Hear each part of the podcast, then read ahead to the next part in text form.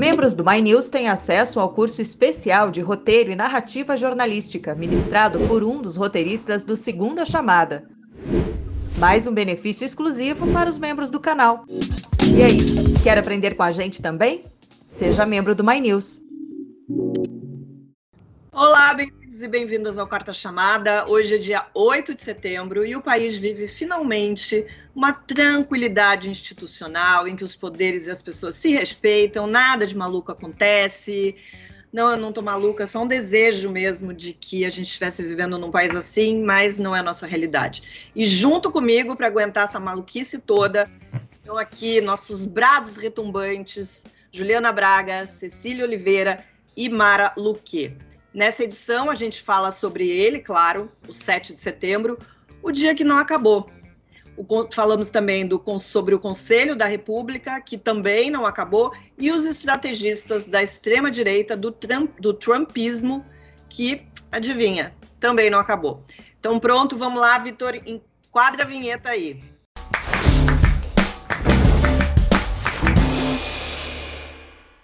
Hoje o Brasil acordou com uma ressaca que não tem chá de boldo que cure.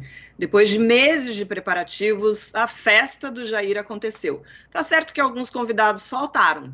O golpe não foi, as polícias rebeldes faltaram e os militares disseram que iam, mas só deram uma passadinha ali de leve. O Bolsonaro cumpriu o papel de sempre. Fez ameaças golpistas, xingou de canalha o ministro Alexandre de Moraes, disse que não vai cumprir a lei tudo para a plateia entusiasmada que gritava: Eu autorizo. Vocês que devem ter acompanhado, assim como todos nós, né, porque a gente está vivendo esse Big Brother da República, devem ter visto que o Bolsonaro não falou nada que tinha de falar de importante sobre desemprego, sobre inflação, sobre essa crise sanitária que a gente vive, sobre a crise política. Ele só foi lá para falar dele. Hoje a gente teve manifestações de vários líderes políticos do judiciário, mas fica aqui a pergunta, gente qual será a punição do Bolsonaro? Como é, que, como, como é que a gente limpa o rastro de sujeira que essa rave antidemocrática deixou? Como eu disse antes, o 7 de setembro não acabou. Até agora tem manifestação contra a democracia em Brasília. Os caminhoneiros estão fechando as estradas, invadiram ali a, a, a, a esplanada dos ministérios. E o Arthur Lira, presidente da Câmara, foi parar nos TTs hoje, né? Falou em fim de bravatas pediu uma volta ao trabalho, mas não disse absolutamente nada sobre impeachment e nem citou o Bolsonaro. Ô Ju, quero começar com você. O Lira vai seguir ali firme e forte, abraçado ao presidente até o fim? Não sei se até o fim, mas é, hoje eu conversava com uma fonte, a gente estava falando sobre isso aqui antes de começar. Essa conta é feita semana a semana. O que, que eu tenho a ganhar, o que, que eu tenho a perder com apoio ao presidente Jair Bolsonaro, e eu não estou nem me referindo só a Arthur Lira, estou me referindo a todo o Congresso, né? nem, e a gente não está falando só de centrão, não, a gente está falando de oposição também.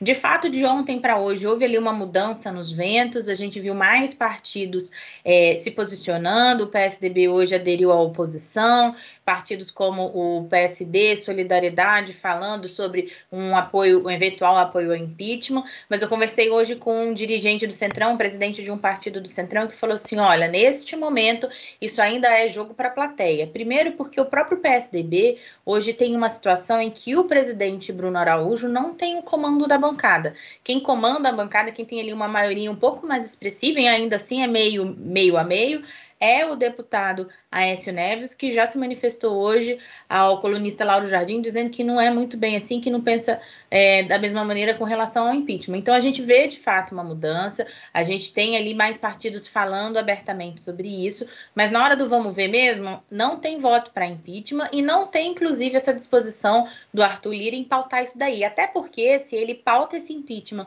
sem ter os votos, é uma situação de muita instabilidade e isso tem impactos não só na nossa democracia, mas também na nossa economia. É um cálculo que precisa ser feito de uma forma muito é, calibradinha e o cenário hoje em Brasília ainda não é favorável ao impeachment. Pode mudar? Pode, porque a gente viu de fato ali uma nova temperatura dessa crise. Mas o retrato de hoje é que não há votos ainda e nem disposição do Arthur Lira em pautar essa, esse debate. Pois é, o, o, que a gente viu de mudar de ontem para hoje é uma movimentação entre os partidos de centro e direita é, em reação a esses ataques que a gente viu ontem, né, do Bolsonaro em cima do caminhão, falando todas aquelas coisas uh, que, de uma certa forma, já eram esperadas. O PSDB se reuniu hoje e anunciou oposição ao governo. O Kassab, que é presidente do PSD, disse que avalia impeachment. E existe também uma movimentação do MDB. Mari Cecília, quero trazer vocês já para a roda. Essas lideranças teriam força para pressionar o Lira de alguma forma? Eu começo, Cecília? Vai na fé, Mara. Vamos deixar o pessoal que já está aí na casa começar. Quem está mais tempo começa. É, então, eu, eu comecei com bastante gente e a sensação que eu tenho, isso que a Ju falou, é, desse, desse, jogo da, do que tem a perder. É, quando a gente fala do que tem a perder, da, do que está em jogo, do, da negociação, não é só emendas parlamentares, não é só que ficou mais caro em termos financeiros, é, mas é que também há uma movimentação, há um xadrez eleitoral aí que está que tá sendo jogado, porque é, ter ou não ter o, o Bolsonaro nas, nas próximas eleições provoca uma reconfiguração desse xadrez eleitoral. Então, eu, eu falei com uma fonte ontem e me disse, olha, o Lula, é, essa eleição já estava na mão do Lula, até ontem. É, agora, a gente não sabe, porque se desenha é, um caminho de que o presidente pode não realmente não, não completar o, o mandato seja por impeachment, cassação da chapa, enfim, ou, ou não concorrer. E aí as coisas ficam mais difíceis para o ex-presidente Lula nessa configuração. Aí eu coloquei essa frase dele no Twitter, nossa, a militância petista assim vem em cima. Já, já ganhou, porque o Lula já ganhou, porque não sei o quê. Mas a verdade é que não é. Existe esse, esse, esses interesses também por conta disso. Quer dizer, o, o, o ex-presidente ele tem uma força política muito grande, não resta a menor dúvida disso. É, principalmente nesse momento, a gente falou isso, principalmente no ano que vem, e neste momento, que a deterioração econômica é tão forte, né? E, na, e a gente só vê deteriorando mais. Então, a lembrança dos bons tempos do governo Lula, porque houve uma prosperidade muito grande, eu acho que é o maior período de prosperidade na redemocratização isso vai, vai avivando ainda mais na lembrança das pessoas, né? Quer dizer, porque ela tá, tá vendo um ambiente tão ruim que ela sente muita saudade daquele período, que foi de fato um período de inclusão e um período muito bom. Mas existe o um antipetismo, existe um xadrez eleitoral e existe gente que quer e gente que não quer o presidente na, na próxima eleição. Quer dizer, isso vai favorecer também politicamente um ou outro bloco. Deixa eu perguntar para a Cecília. É, ontem a gente viu, as redes sociais estavam efervescentes, todo mundo falando só sobre essas manifestações, e do lado do, do, presidente da Câmara, um silêncio sepulcral. E hoje ele vem lá com uma nota de mais ou menos quatro minutos e acabou, inclusive, meio que culpando as redes sociais, dizendo que as redes sociais deixam a sensação de que está tudo muito pior do que, do que está. É, você esperava uma uma reação diferente do, do Lira, uma manifestação diferente do que, a, que ele teve de dizer que não, que está tudo ok por enquanto?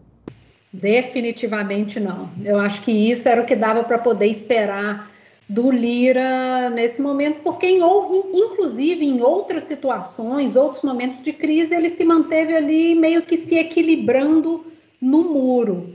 Então, essa fala de hoje eu acho que só casa com o que ele já tem demonstrado aí, que é o histórico mesmo.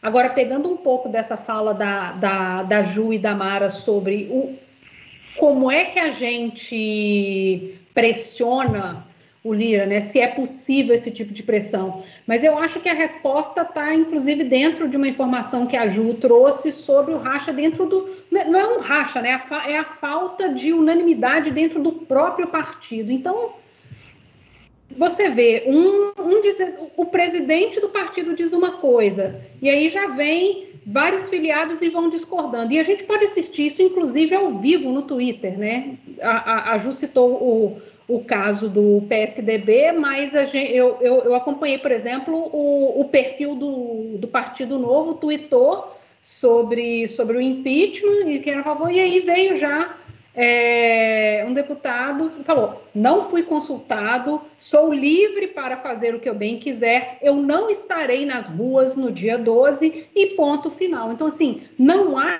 esse consenso dentro dos próprios blocos do partido. Então, fica muito difícil a gente pensar: o partido X vai conseguir fazer pressão? Bom, parte dele talvez. Então, a falta dessa concisão vai refletir aí na, na, na falta de pressão que, que, que não é isso, não, não tem pressão suficiente para poder falar, Lira, meu filho, bora.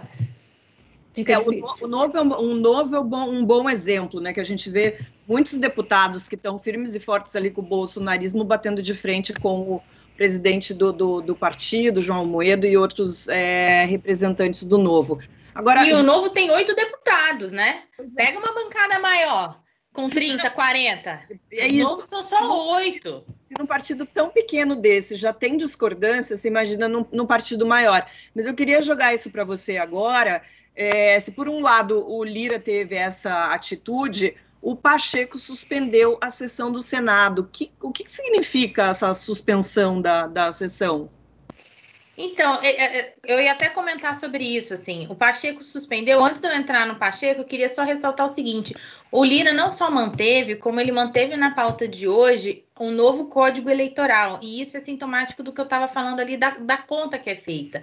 Os partidos estão aproveitando para andar com as pautas deles. E aí a gente tem, inclusive, pauta do, de partido de esquerda. Recentemente a gente teve toda essa questão aí do federal, da, das federações, da volta das coligações. São pautas é, partidárias que estão andando enquanto o presidente Jair Bolsonaro ainda não tem essa musculatura.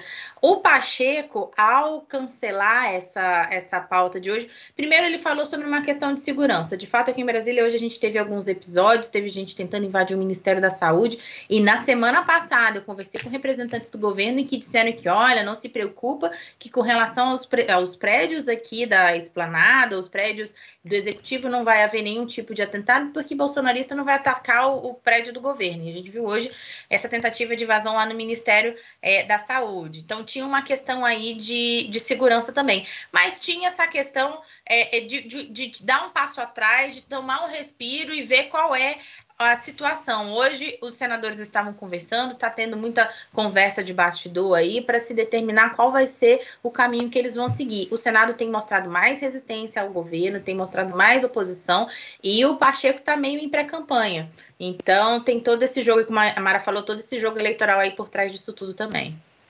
Gente, quem vai se reunir com a gente agora é o deputado Alessandro Monlon, que estava numa reunião, mas gentilmente é, veio para cá, porque o dia, o dia em Brasília parece que está tendo 36 horas, né, deputado?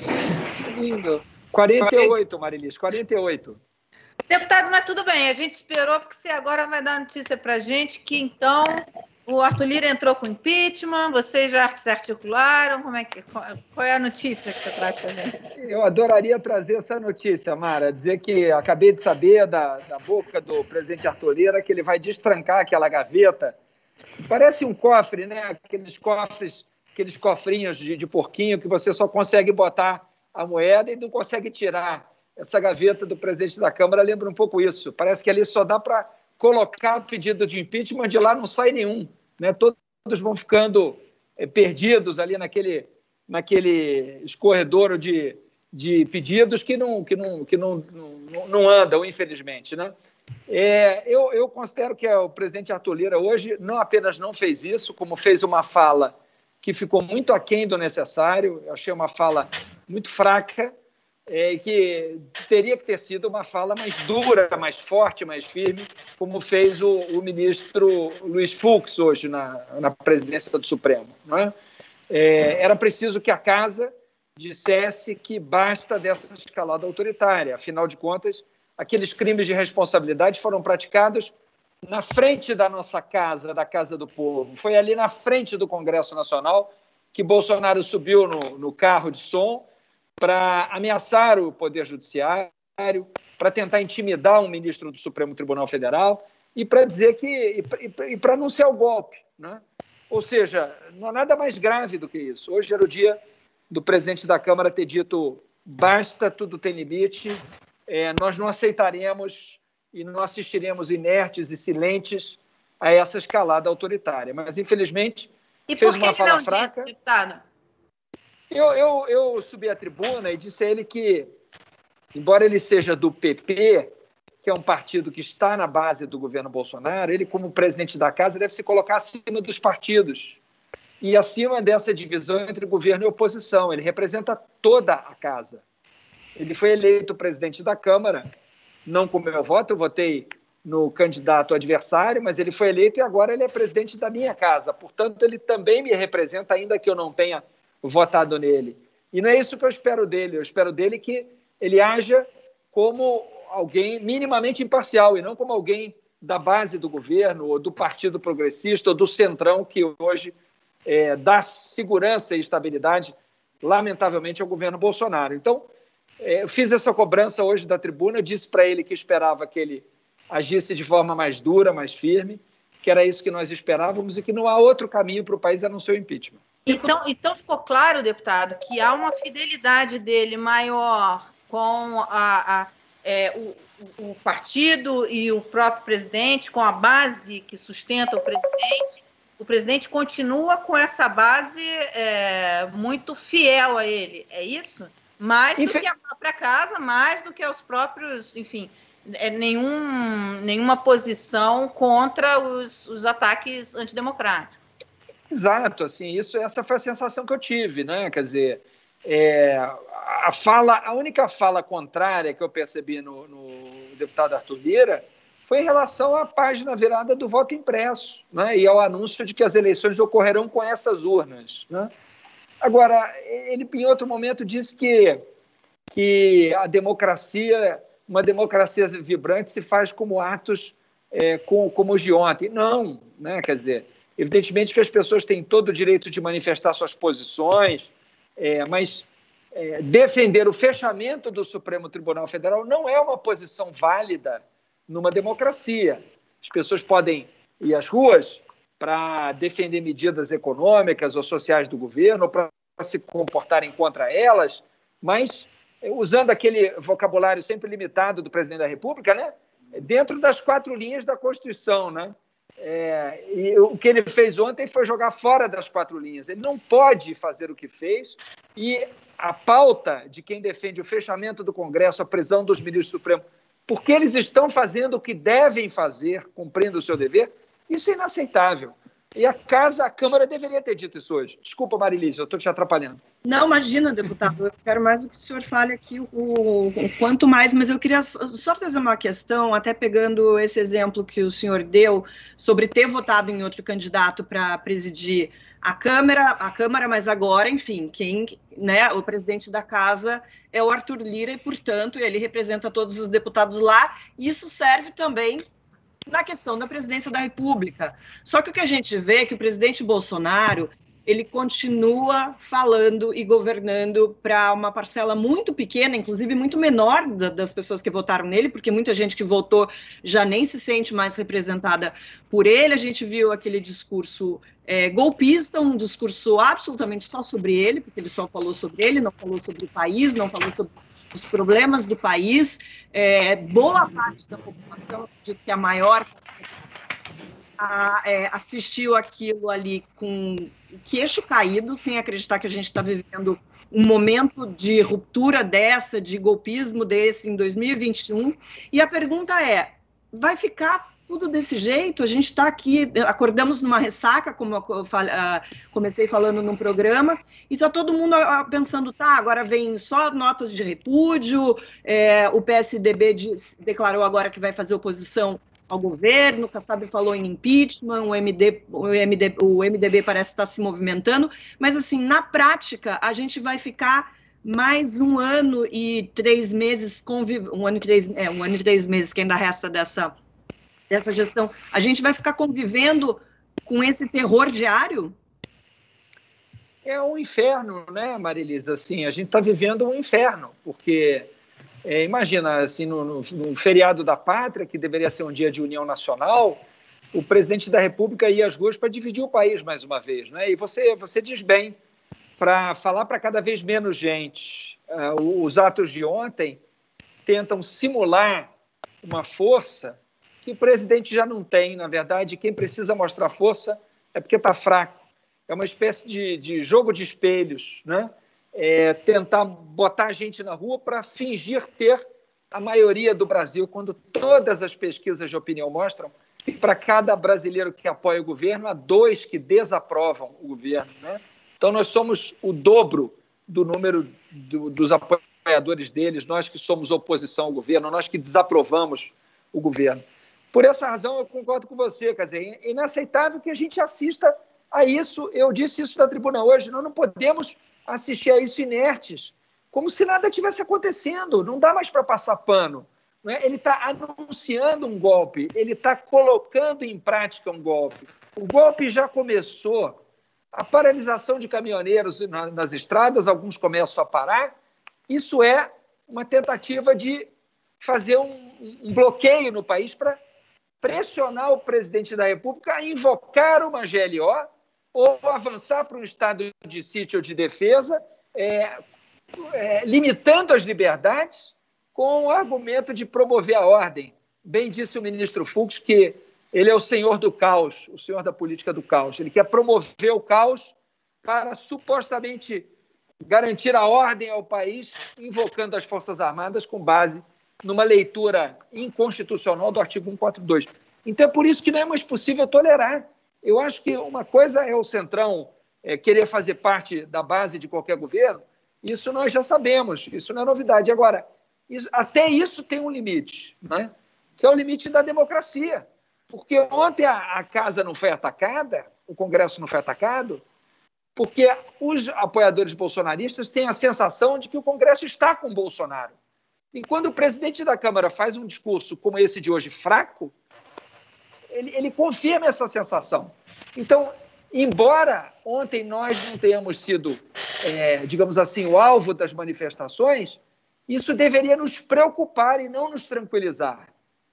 Não, é? não que eu queira que o Congresso seja alvo, mas isso significa que o Congresso está sendo lido como um partícipe do golpe.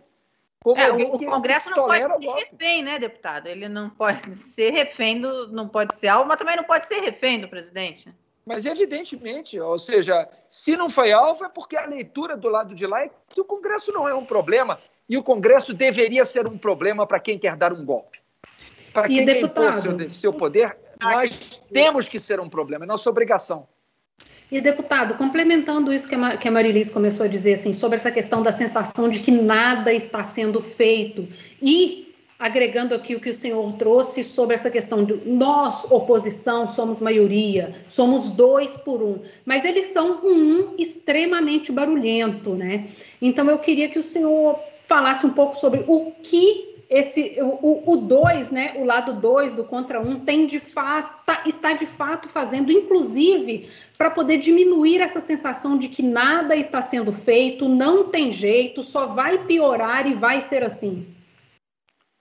Nós acabamos de, de é, terminar uma reunião da oposição, é uma oposição que eu diria uma oposição ampliada, porque com a participação do Solidariedade, do Partido Verde, e do Cidadania, além dos seis partidos que formalmente integram a oposição, PT, PSB, PDT, PCdoB e Rede PSOL. Então, foram nove partidos reunidos.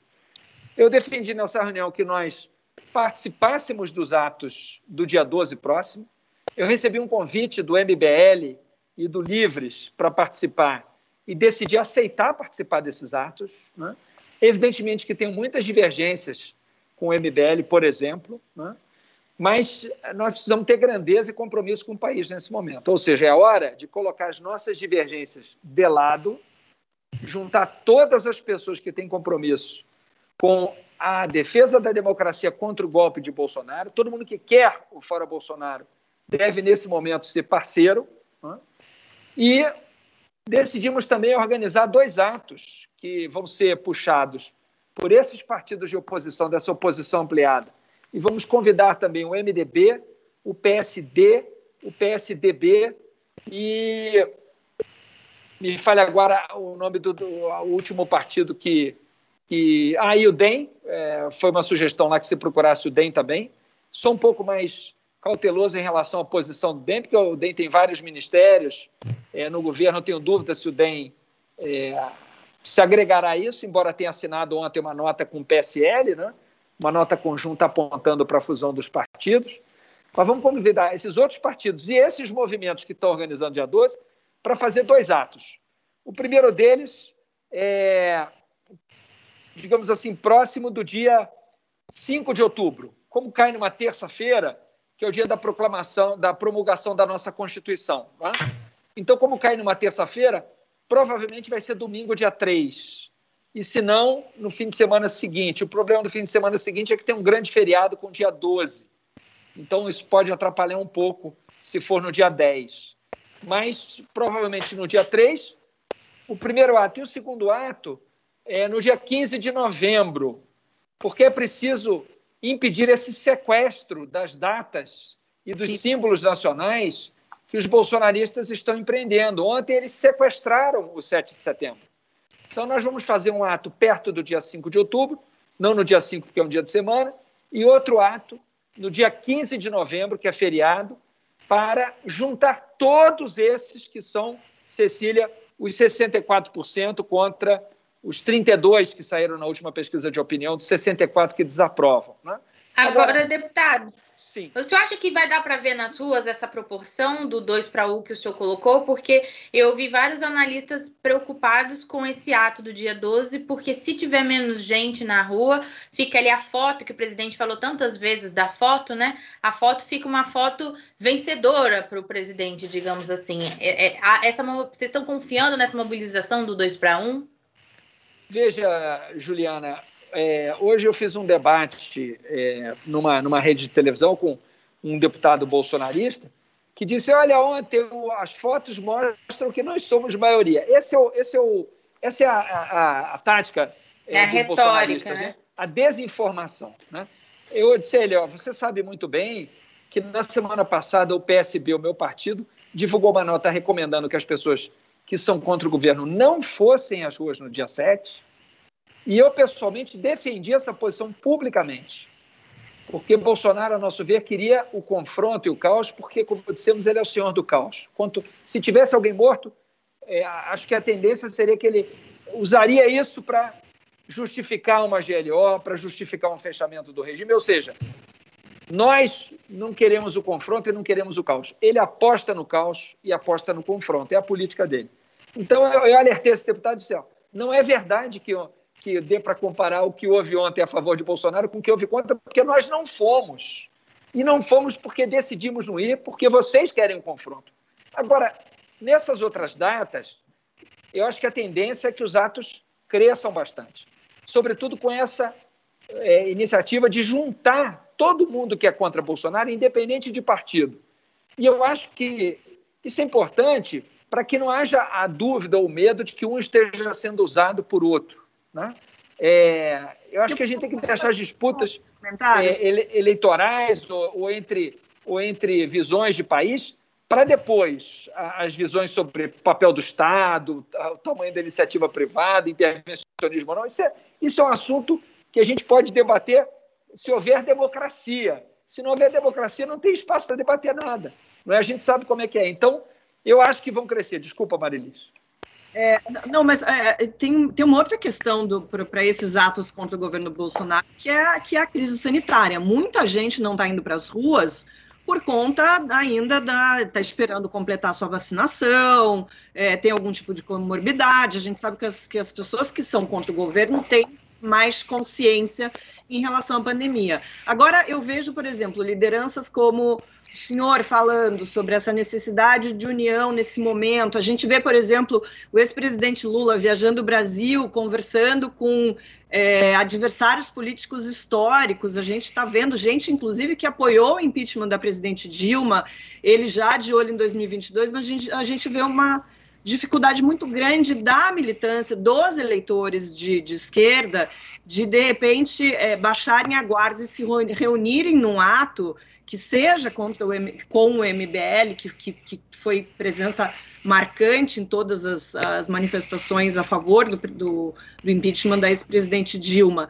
Tem como o senhor consegue ver, talvez não nesse sábado que já está aí, né, nesse domingo, dia 12, mas essa união crescendo a partir de agora, depois do que a gente viu agora no, no, no ontem, né? Foi nessa terça-feira?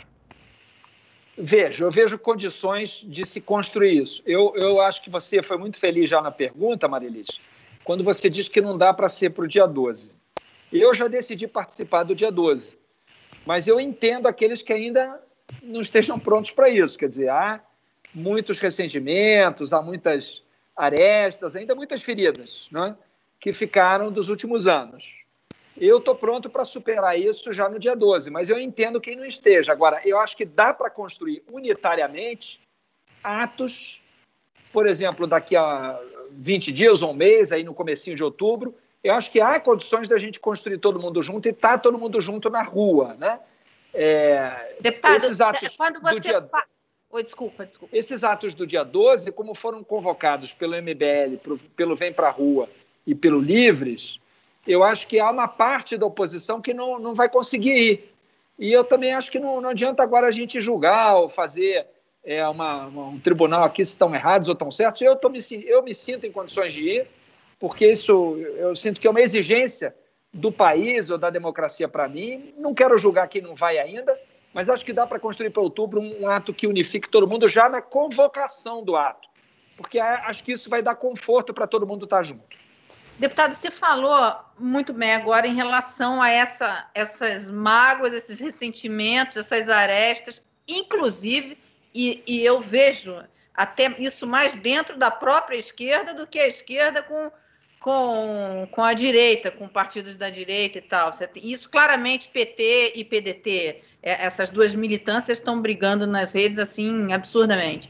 É, quem seria hoje o político para unir, unir todo mundo, todo mundo que, que é a favor da democracia, todo mundo que é contra esses ataques ao STF, todo mundo que, enfim, que quer construir um país, que quer uma liderança. Quem seria hoje Ulisses Guimarães? por exemplo? É, eu, tenho, eu tenho dúvida, Mara. Assim, eu não tenho de, assim, uma resposta aqui na ponta da língua para te dar. Assim, eu acho que até o fato de não ter é uma resposta, né? Quer dizer, é, eu, desculpa, é que houve uma, uma falha. Eu dizia que assim o fato de não ter uma resposta na ponta da língua, eu acho que é um, um indício né, é, desse momento difícil que a gente vive. Ulisses Guimarães foi o que foi na presidência da Câmara. Né? É, o presidente da Câmara ou o presidente do Senado poderiam ser essas figuras pelo fato de terem sido eleitos, mas é, estão excessivamente cautelosos, um até mais do que o outro. Né? É, nesse momento, Arthur Lira mais cauteloso do que o Rodrigo Pacheco. Né? O Rodrigo Pacheco tem sido um pouco mais é, claro, um pouco mais rápido na, na, no seu posicionamento do que Arthur Lira. E um pouco mais pré-candidato também, né, deputado? É, mas assim, mesmo assim, Juliana, tem toda razão, mas mesmo assim eu acho que ele poderia estar sendo muito mais é, incisivo, mesmo como pré-candidato, do que tem sido, né? Eu ainda, ainda, ainda assim eu tenho achado ele muito contido. Porque eu acho que os ataques assim à Constituição são tão claros que já não é mais uma questão de, de oposição ao governo, direita e esquerda, é uma questão de democracia e ditadura. Quer dizer, isso, isso, isso, isso dá um salvo-conduto para qualquer um que queira se posicionar, que sinta que deve se posicionar, ser claro, firme e duro, como foi o ministro Fux hoje. Né? O ministro Luiz Fux agiu com a, a, firmeza e uma dureza que é raro se ver num magistrado, né? que são sempre muito cuidadosos. Mas ele fala, do jeito que a coisa foi contra o Supremo, ele vem no mesmo tom. Eu acho que é isso que está faltando para o Congresso. O Congresso está muito amedrontado. Do ministro Fux, o senhor é professor de direito. O que, que significa esse discurso do Fux na prática? É uma afirmação, primeiro, da separação de poderes. Eu achei curioso que, por mais que a, a manifestação do Procurador-Geral da República tenha sido ultra cautelosa também. Pela primeira vez ele decidiu falar, ele pediu para falar e falou da separação de poderes. E apresentou a separação de poderes como a garantia da liberdade. Essa, essas palavras também não foram casuais. Ele também estava dizendo que quem está indo para a rua defender liberdade para fechar o Supremo está caindo numa contradição. Você não pode defender o fechamento do, do Poder Judiciário, do órgão máximo do Poder Judiciário, como em defesa da liberdade. Ou vocês ou defendem uma coisa ou outra, não dá para defender as duas. Né? Então, assim, na minha, na minha opinião, o que o que tá, o que Fux quis dizer é o seguinte: nós vamos defender a Constituição, nós não vamos aceitar intimidação e se vier para cima, nós vamos para cima. Eu achei sensacional, porque é isso que se espera do Poder Judiciário, quer dizer, há juízes no Brasil ainda, né? como havia em Berlim, quer dizer, tem, tem que ter juízes que tenham coragem de dizer, de decidir, e, e, e quanto mais o Congresso. Né? Hoje, acho que no dia de hoje, quem ocupou esse lugar que Ulisses ocupava, né, na data de hoje, 8 de setembro, foi o ministro Luiz Fux. Não foi nem o Arthur Lira, nem o Rodrigo Pacheco. O que é uma grande pena, porque esse papel deveria ser da Casa do Povo. Quando o presidente Arthur Lira falou da Praça dos Três Poderes, deixou de fazer uma observação que eu já fiz várias vezes na tribuna, que Niemeyer e Lúcio Costa colocaram no lugar de maior destaque o Congresso Nacional. Sempre me chamou muita atenção isso aqui em Brasília. Você vem naquela fila de ministérios da esplanada, o que seria talvez natural de se pensar fosse no lugar em que está o Congresso, que estivesse o Palácio do Planalto. Afinal de contas, os ministros todos são escolhidos pelo presidente da República. Mas o Palácio do Planalto fica escondido atrás do Congresso Nacional para quem vem pela esplanada. O Congresso Nacional é o prédio mais alto da esplanada, a altura dele é muito imponente, não é uma casualidade. É mais alto, muito mais alto que o do Supremo, muito mais alto que o Palácio do Planalto e muito mais alto que a Catedral. Por quê? O que, que, que, o que, que Lúcio Costa e Niemeyer estavam dizendo ali? Aqui, a voz que fala mais alto é a voz do povo. Sim não é de nenhuma outra instituição. Por quê? Porque o Congresso Nacional é o mais representativo dos poderes. Marilise, o presidente fala em nome de todos, agora fala cada vez para menos gente, para sua seita, mas repare, nenhum presidente da República passa de 70% dos votos. Quando muito, 65%, 66%, os mais votados. O Congresso Nacional representa 97% da população brasileira. Por quê?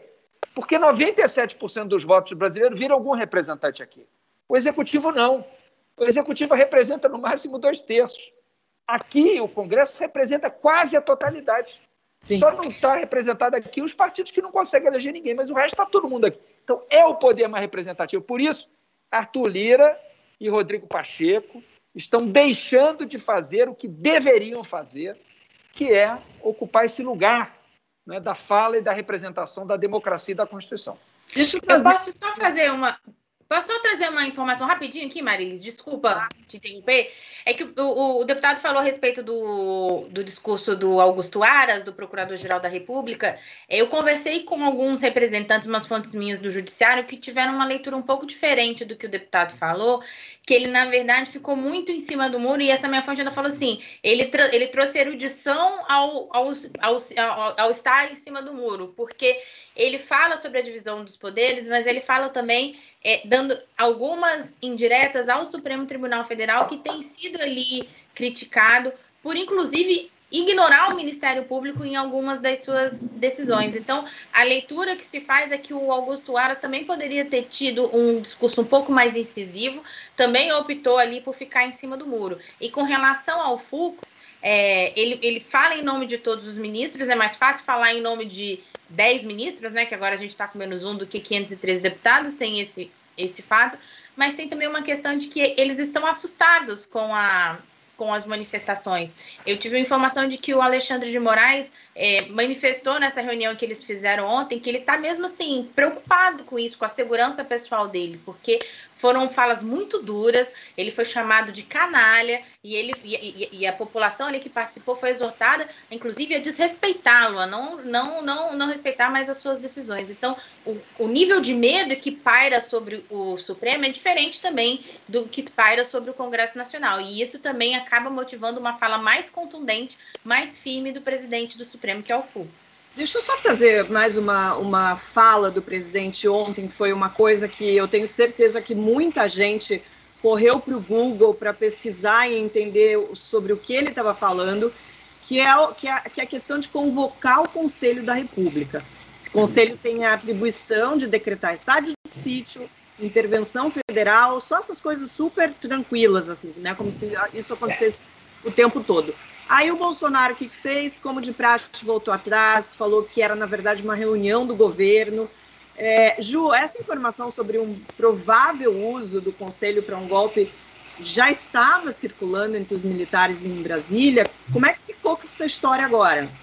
Eu ouvi algo semelhante há cerca de um mês, assim, mais ou menos entre um mês e 15 dias, mas a informação que eu tinha ouvido era que era possível que o presidente convocasse o Conselho de Defesa, que é um conselho que é diferente do Conselho da República, porque o da República tem é, é representantes da minoria no parlamento, da maioria, tem ali é, é indicações do, do, Senado e da Câmara dos Deputados, enquanto o Conselho da, de Defesa é composto pelo presidente e o vice, alguns ministros, o da Justiça, do Planejamento, que aí no caso seria o Paulo Guedes, né?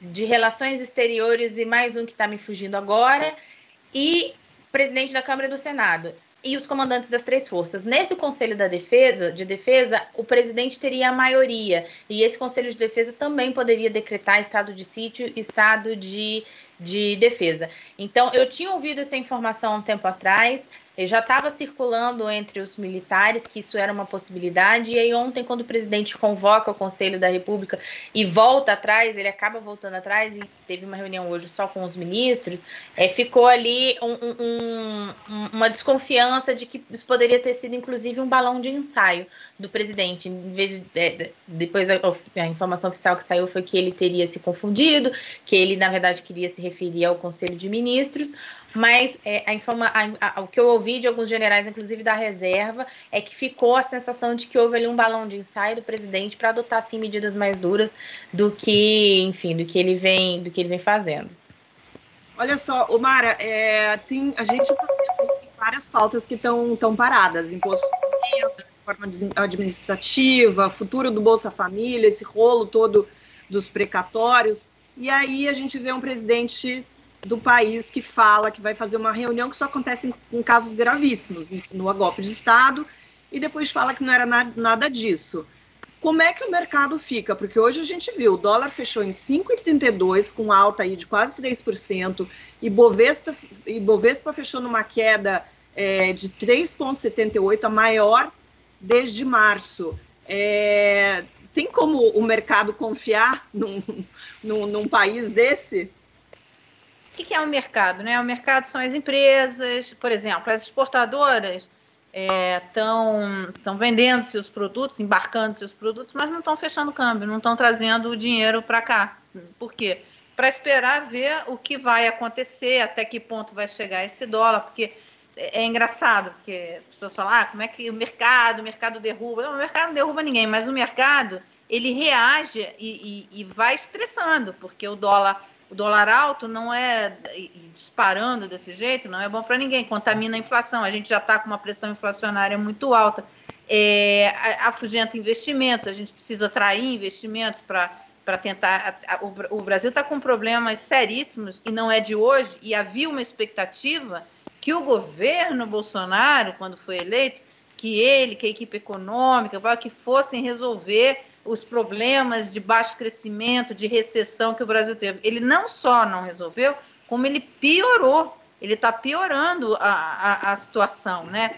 Então, é, e você mostrando a comunidade internacional mais assim muito arisca em relação ao que vai acontecer com o país. Quer dizer, você imagina você ver o presidente atacando é, a Suprema Corte é, é uma coisa que deixa o mundo assim, olhando o que, que mais ele vai fazer, né? Qual é o próximo passo? E isso ficou claro, inclusive, no judiciário. O judiciário é, entendeu o tamanho do problema que é e entendeu é, os ministros uh, do judiciário, ao contrário do Congresso, deputado, eles estão unidos. É, encontrando, estudando uma saída, como vão lidar com isso. Eu ouvi de um ministro o seguinte: olha, ou tiramos ele, ou ele vai, vai, vai de fato implantar uma ditadura. Ele de fato vai fazer o golpe. Isso está claro. Isso ficou claro para o judiciário ontem, para os ministros do judiciário. E eles estão, quer dizer, é, não há não há nenhum eles estão muito unidos em relação a de que estão na defesa da democracia. E nesse momento, to, ontem, hoje, estão estudando formas de como é, de como, enfim, impedir que o presidente continue nessa. Porque, porque ele está indo numa. Ontem ele foi o auge dele e ficou muito claro para as pessoas que apoiam a democracia, sejam pessoas de direita, de esquerda, do que for, mas as pessoas que querem a democracia, que não querem um Estado é, desorganizado, não querem uma ditadura, não querem. Essas pessoas estão unidas hoje em relação a, a, a, ao que aconteceu no judiciário, não tem a menor dúvida, eles estão estudando isso fortemente. Eu, o, o deputado ou, ou deve estar conversando com o judiciário, enfim, ou o Congresso certamente está com, com interlocução, enfim, setores da, da, da oposição estão com interlocução no, no judiciário. Hoje o presidente Jair Bolsonaro se reuniu com ministros por quatro horas. O vice Hamilton Mourão, que participou ontem dos protestos em Brasília, não estava nesse encontro. Mais cedo, o Mourão disse em entrevista que não há clima para impeachment. Mas na coluna do Estadão, o jornalista Alberto Bombig disse que, que quem conversou com o vice disse que a paciência dele se esgotou. Deputado, qual sua leitura sobre a situação do vice-presidente do Mourão? Ele tem conversado com deputados, porque a gente sabe que ele não é nenhum Michel Temer em termos de articulação política, né?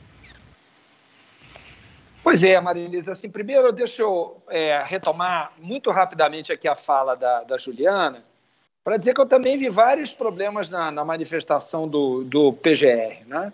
Não achei que foi uma manifestação que mereça é, digamos assim, ser destacada com, com todo louvor e honra. Eu apenas chamei atenção para um dos pontos em que ele fala da separação de poderes, que é um dos alvos de Bolsonaro. Né? Mas certamente é uma, é uma fala que tem sinais para os dois lados. Né? Me surpreendeu foi ele pedir para falar, né? que é uma atitude um pouco. É, é, surpreendente mesmo, né, deputado? Não é? Bom, é... agora rapidamente sobre o Conselho da República, que você mencionou a Passan, Marilis. É, quando saiu a notícia ontem do Conselho da República, de que ele ia convocar o Conselho da República, quando ele falou isso, imediatamente alguns jornalistas me procuraram. Eu falei: olha, ele, ele não sabe o que ele está dizendo, ele não sabe nem o que é o Conselho da República. E não deu outra, né? quer dizer, ele não sabia mesmo. Né? Quando foram informar para ele quem é que fazia parte do Conselho da República, disse: ah, não, não é isso que eu quero convocar, não. Não sei se eles vão retomar essa ideia, mas o fato é que como tudo, é um pouco é, atabalhoado, né? E um pouco fruto de, de, desconhecimento. De...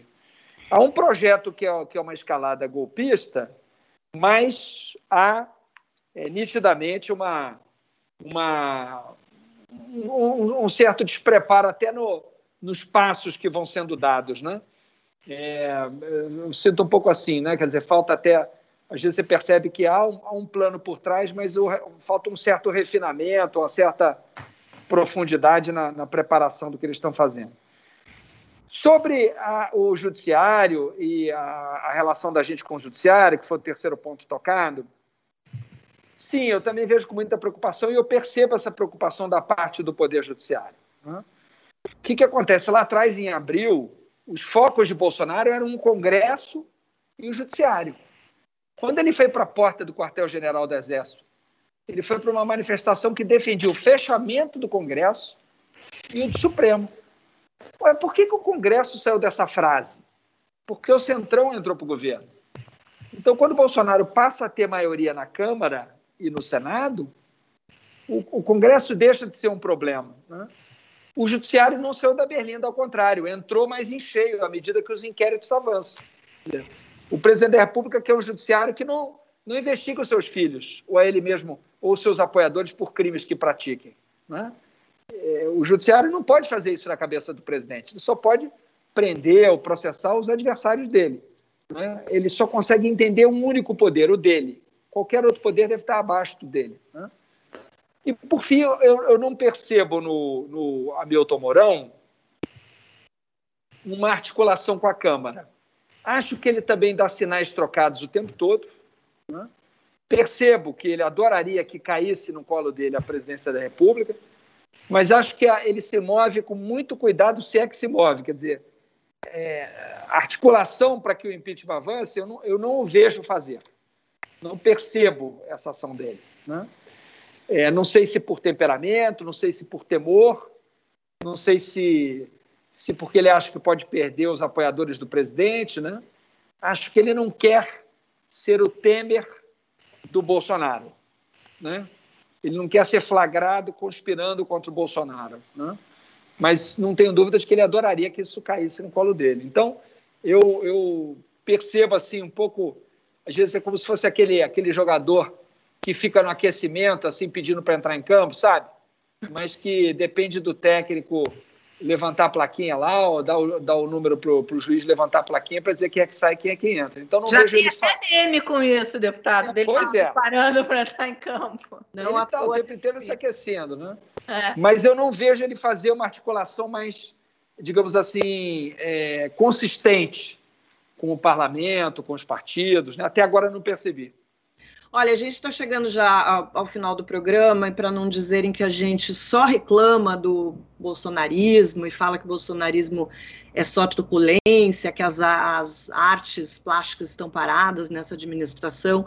Essa semana mesmo pintaram algumas manifestações artísticas inusitadas que a gente fez que, faz questão de divulgar aqui. Dá para vocês colocarem aí? Teve essa estátua erguida no centro do, de Passo Fundo, feita de metal. Teve gente que achou parecido com o Homem de Lata do Mágico de Oz, aquele que só queria um coração. Nesse caso, talvez precisasse de um cérebro também, né? É, aí depois teve o Bolsonaro de pau, ou Bolsonóquio, que é essa estátua aí que o presidente ganhou de presente. Bolsonóquio. E aí fica a dúvida, a dúvida se a crise ainda pode piorar, né? Porque parece que a gente está vivendo uma crise estética.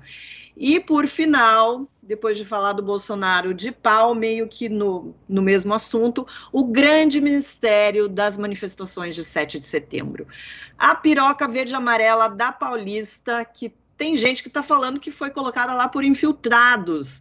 Não dá para ler direito, mas tem uma plaquinha ali bem embaixo com os seguintes dizeres: braço forte, mão amiga. E eu vou pedir para Cecília, que é especialista em segurança pública, para falar sobre esse assunto. Você acha que a segurança dos protestos contra esse tipo de sabotagem aí tem que ser enrijecida? Eu tô, eu tô me, meio rindo, meio chorando. Mas fora essa, essa trollagem da piroca patriota, o, o, investimento em segurança foi de fato necessário, dadas as ameaças né, que estavam sendo feitas, mesmo que elas tivessem sido infladas em certa medida, já que elas não mostraram assim tão grandes ou potentes como é, tinha essa, como, como tinha essa, essa promessa, né? Então, assim, de fato, cabe aos governadores se precaver e estar tá pronto para o pior, né? O que a gente precisa pontuar aqui é o como. É, a gente viu tempos atrás manifestações da esquerda, como aquele policial lá, lá em Pernambuco atacando manifestantes, né? E a gente até hoje não sabe quem deu aquela ordem, né? A gente perguntou, repórteres perguntaram, houve uma mobilização e, e é isso. E, e, o que, qual, que era o, qual foi o saldo? Um homem, mais ou menos entre 40 e 50 anos ali, estava indo trabalhar e tá aí, ficou cego. E daí? Né? E ficou por isso mesmo. Então, ficou lá na conta do ele que lute. Esse é o ponto que a gente precisa concentrar aqui. Não pode haver dois pesos e duas medidas. Temos o direito à manifestação, isso é do jogo democrático e não se pode atacar alguém assim do nada, especialmente quem está ali, né, um funcionário público que está ali trabalhando para assegurar que as pessoas garantam o seu direito à manifestação. Gente, a gente fica por aqui, é, mas tem o extra que vocês sabem. A gente vai falar de umas visitas gringas que estão pensando estratégias para o Brasil, pessoal da extrema-direita dos Estados Unidos. Mas esse tema é exclusivo para quem é membro do canal. Se você não é membro, vem para o nosso bonde, já entra na chamada do vídeo que está na playlist Membros ou na aba Comunidade e conta para gente onde você estava. Vou ler os comentários dos membros. Valeu, pessoal. Até daqui a pouco. A gente entra em dois minutos.